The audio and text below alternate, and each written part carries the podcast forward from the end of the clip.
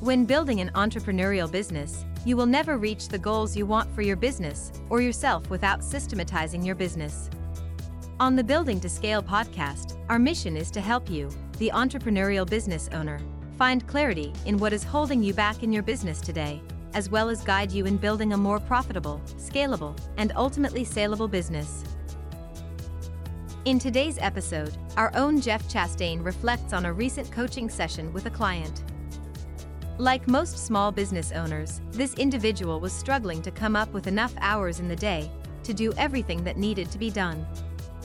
Ultimately, while this business owner was working really hard, they were not going anywhere fast. Now, here is Jeff Chastain. Good morning, and if you're listening to this on the release date, it's a great new morning here, looking out onto a week full of potential, honestly. Jeff Chastain here, and honestly, this past week, I was working here with one of my small business clients. And by small, I mean really small, as in solo business owner with a part-time assistant kind of a thing here. Really been in business for several years kind of a thing, but still early stage business here. And with my clients, with my coaching sessions, I always make it a point to wrap up every session by asking about their current mindset, any feedback that they may have kind of with regards to the process up to that point, which note for self and for you, always a good idea to make sure you know what your customers are really thinking there. And overall, again, the feedback was really good. We've been working through ideas really of setting up standardized processes in his business, and honestly, he'd seen the value, he'd seen the light, understands, yes, this is the path that he needed to go down here. But at the same time, he suggested that we might be pushing a little too hard, a little too fast here with the monthly sessions and the new tools, the new ideas that we were putting together every single month.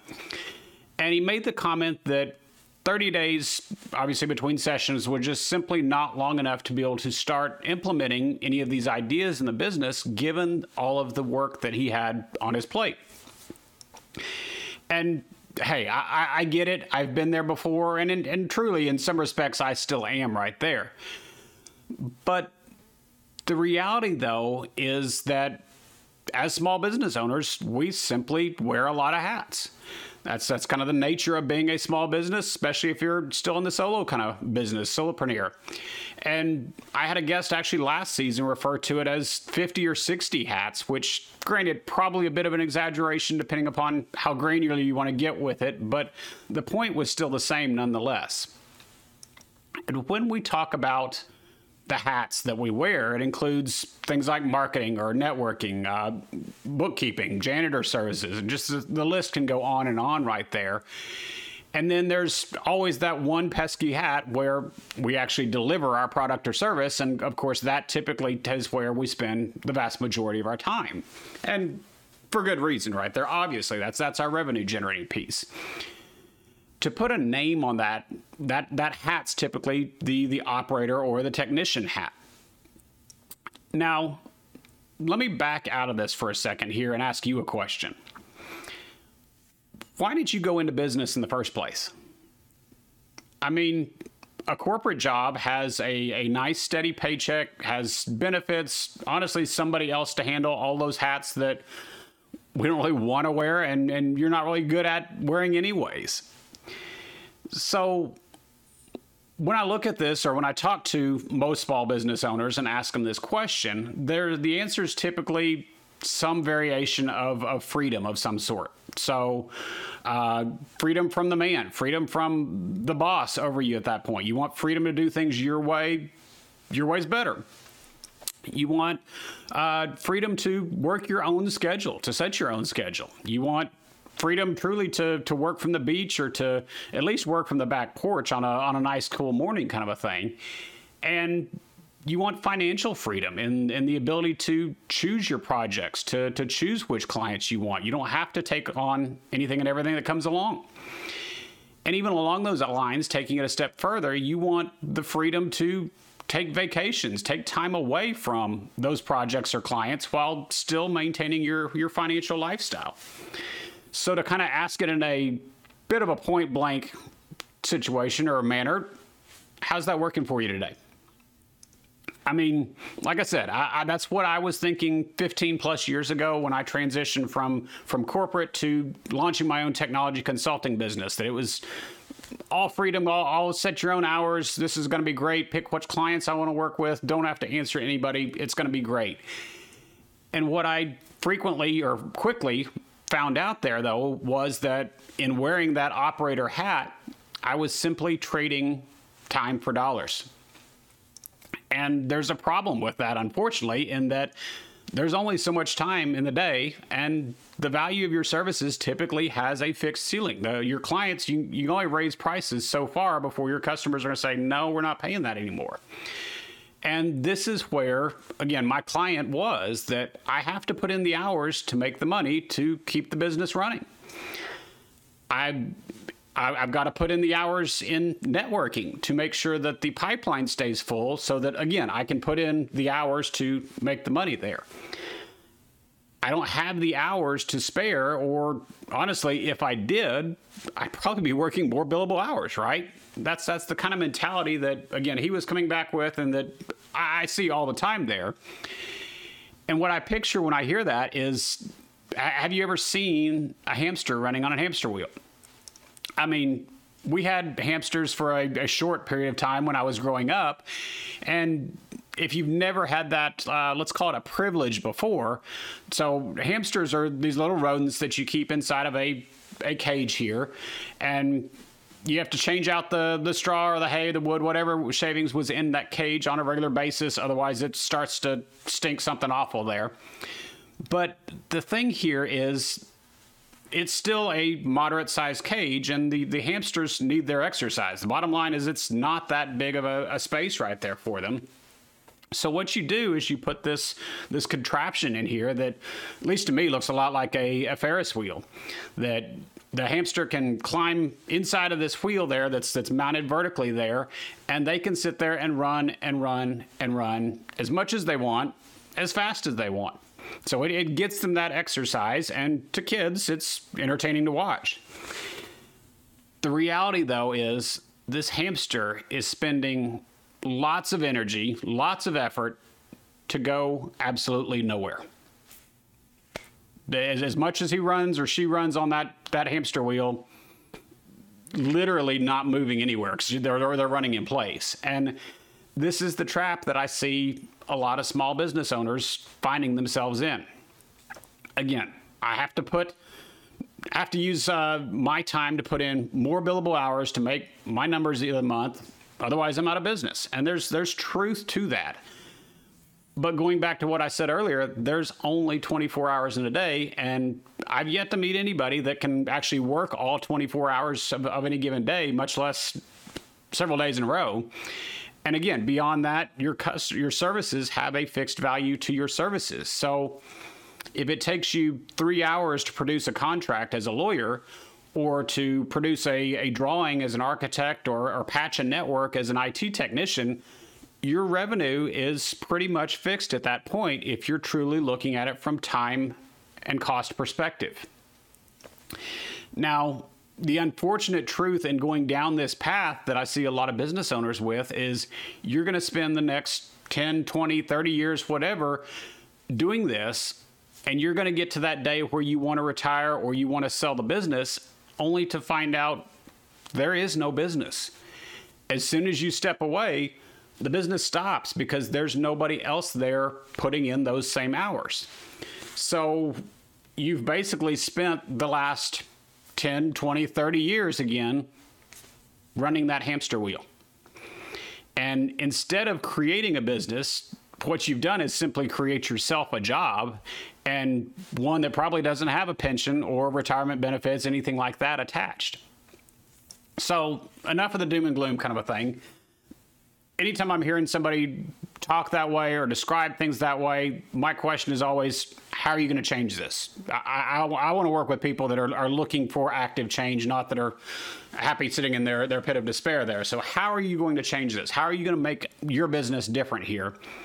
And going back to the idea of the hats that we kind of touched on early on, there's one hat that we missed. And truthfully, most small business owners tend to miss it. And it's right there in the name. This is the owner hat. Now, if you think about a larger business, a larger company, if you worked inside of another company earlier on, the owner, be it the actual owner, the founder, the CEO, the president, whatever their title is not the one down in the trenches each and every day. They're not on the front lines helping customers or building widgets most of the time. They may be occasionally, but still, that's not their primary focus or their primary role. So when they're sitting up there in that nice, big, cushy office, what are they doing? Their role is simply to drive the business forward through strategy and through management. In other words, honestly, pretty much everything we talk about from a systemization standpoint. You see, they and their team probably are in charge of developing and maintaining that strategic plan for the company. And that includes really everything from identity and vision to the long-term goals, and then all the way back down to what are our quarterly priorities, what are our current initiatives that are going to drive those longer-term goals there. They lead the charge when it comes to developing your people strategy, finding the right resources, getting all those right resources, all those right people in the right place, in the right seats at the right time. And then they drive the forward initiatives here to increase productivity, increase performance, to streamline operations, and hopefully increase both revenue and profitability there at the same time. But all this stuff it's big business stuff, right? We don't need that in a small business. We don't need that kind of overhead. We don't have time for all that as a small business owner. And there lies the problem right there in that statement. As a small business owner, we rarely pick up and put on that owner's hat. We rarely have the time or think about putting that hat on. What we're simply focused on is today, trying to get out as many billable hours, trying to get out as many widgets as we can as possible in our working day today. And kind of as I've said before, like I said, I'm right there with you from a small business perspective from that respect. You've got to do, I don't bill hourly for coaching services, but the idea is still the same. You've got to deliver a product or service there. But here's the difference. And tactic number one here today, as a general rule, I typically try to limit Tuesday, Wednesday, and Thursday of each week to coaching. In other words, the technician type work, the operator type work, the delivering of my service at that point.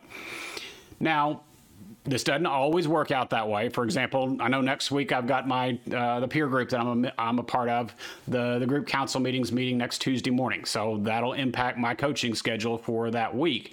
But having that Tuesday, Wednesday, Thursday locked down for coaching is still my goal on a weekly basis. Now, last I checked, weeks have 7 days, and at least here in the U.S., we traditionally try to make that a 5-day working week. So I got Tuesday, Wednesday, Thursday locked down. Mondays are my admin days. In other words, the day where all of those other hats get dealt with, all those other hats get worn. So things like planning for coaching sessions, podcast recordings, writing for the blog, things like that. And then on the other end of the week, Fridays honestly can vary. Sometimes there's honestly carryover work that didn't get done on Monday, or I don't know, something happens during a session there that I need to follow up on, kind of a thing there on Friday there.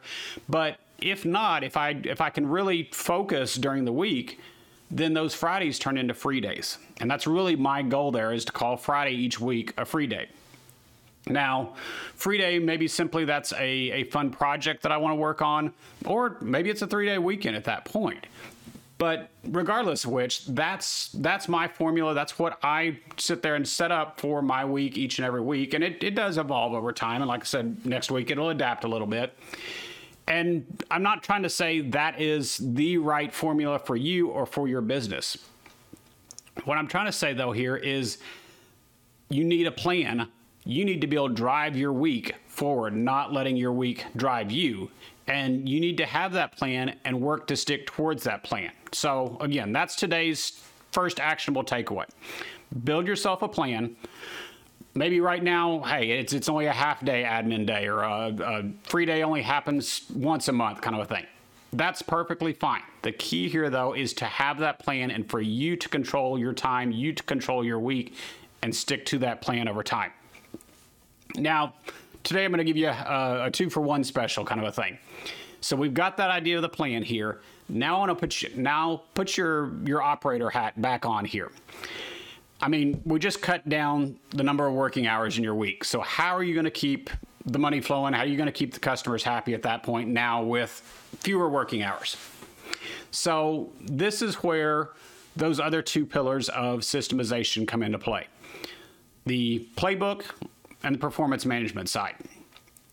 So first of all, while you're working, i.e. wearing your operator hat here, I want you to grab a notepad and keep that notepad right next to you and simply write down a quick little note here as to what tasks you're doing and roughly how much time you're spending on it. Just keep a log there as you're going out throughout your day, and then really do that for even a couple of weeks here before you take a look back at it and really figure out where you're spending your time. And I'll say this is key in a lot of areas, really, to having true clarity in what's going on in your business, regardless of the size, whether it's just you or whether you've got a whole team there. You've got to have real actionable data that you can analyze and make decisions on. So that's what this log is for, is to say, okay, truly, where am I spending my time? How much of it? Because if you're like most people, there's probably times on that list where you're bouncing back and forth between tasks, getting interrupted by emails, calls, etc. Maybe not necessarily even being the most focused or the most productive there. And this is really where a simple time management strategy kind of thing comes into play. Block out your calendar for focus hours. And what I mean by that is turn off the phone, turn off email, close your door, whatever the case may be, so that you can work uninterrupted. And then do that for 2 hours, 3 hours, whatever your time frame is. Then take a break.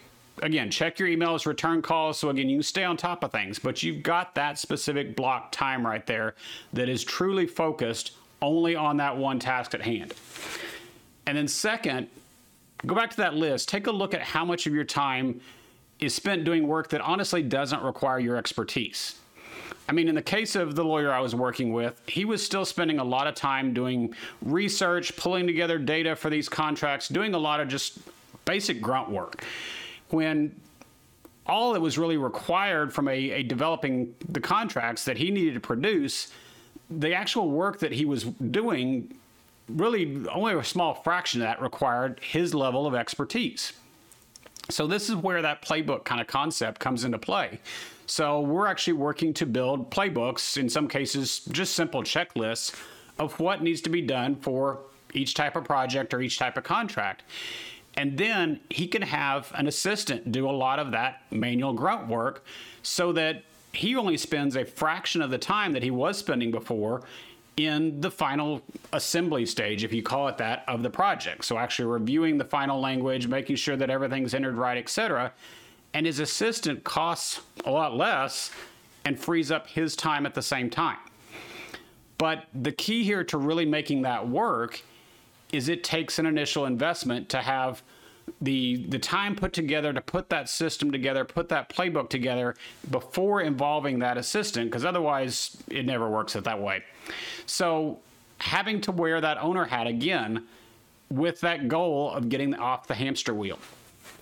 Now, I wish here there was some magical answer that I could tell you on how to make this easier, how to make this process easier.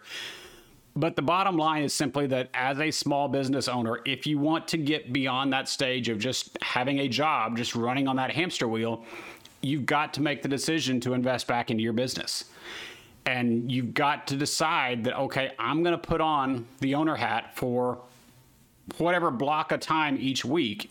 And kind of in the other words of Michael Gerber, you've got to block out that time to work on your business instead of always working in it. So quick little recap here. First off, again, set out a schedule, block your focus time on your calendar for specific activities that includes your time to work on your business, that time to put on that owner hat.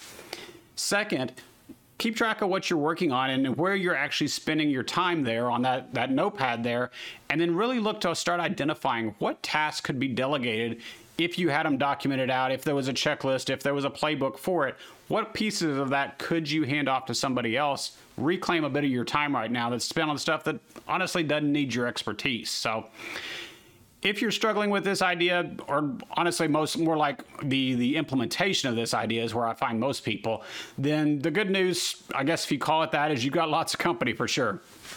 Now, the even better news here is that we're building a community of people, honestly, just like you, with the sole purpose of being able to help each other out, ask questions, get accountability, etc. So again, if you've got any questions, again, simply need some accountability with this, I invite you to join us over at the Building to Scale community today. Just jump over to buildingtoscale.com/group, and you can get an invite right there to the community.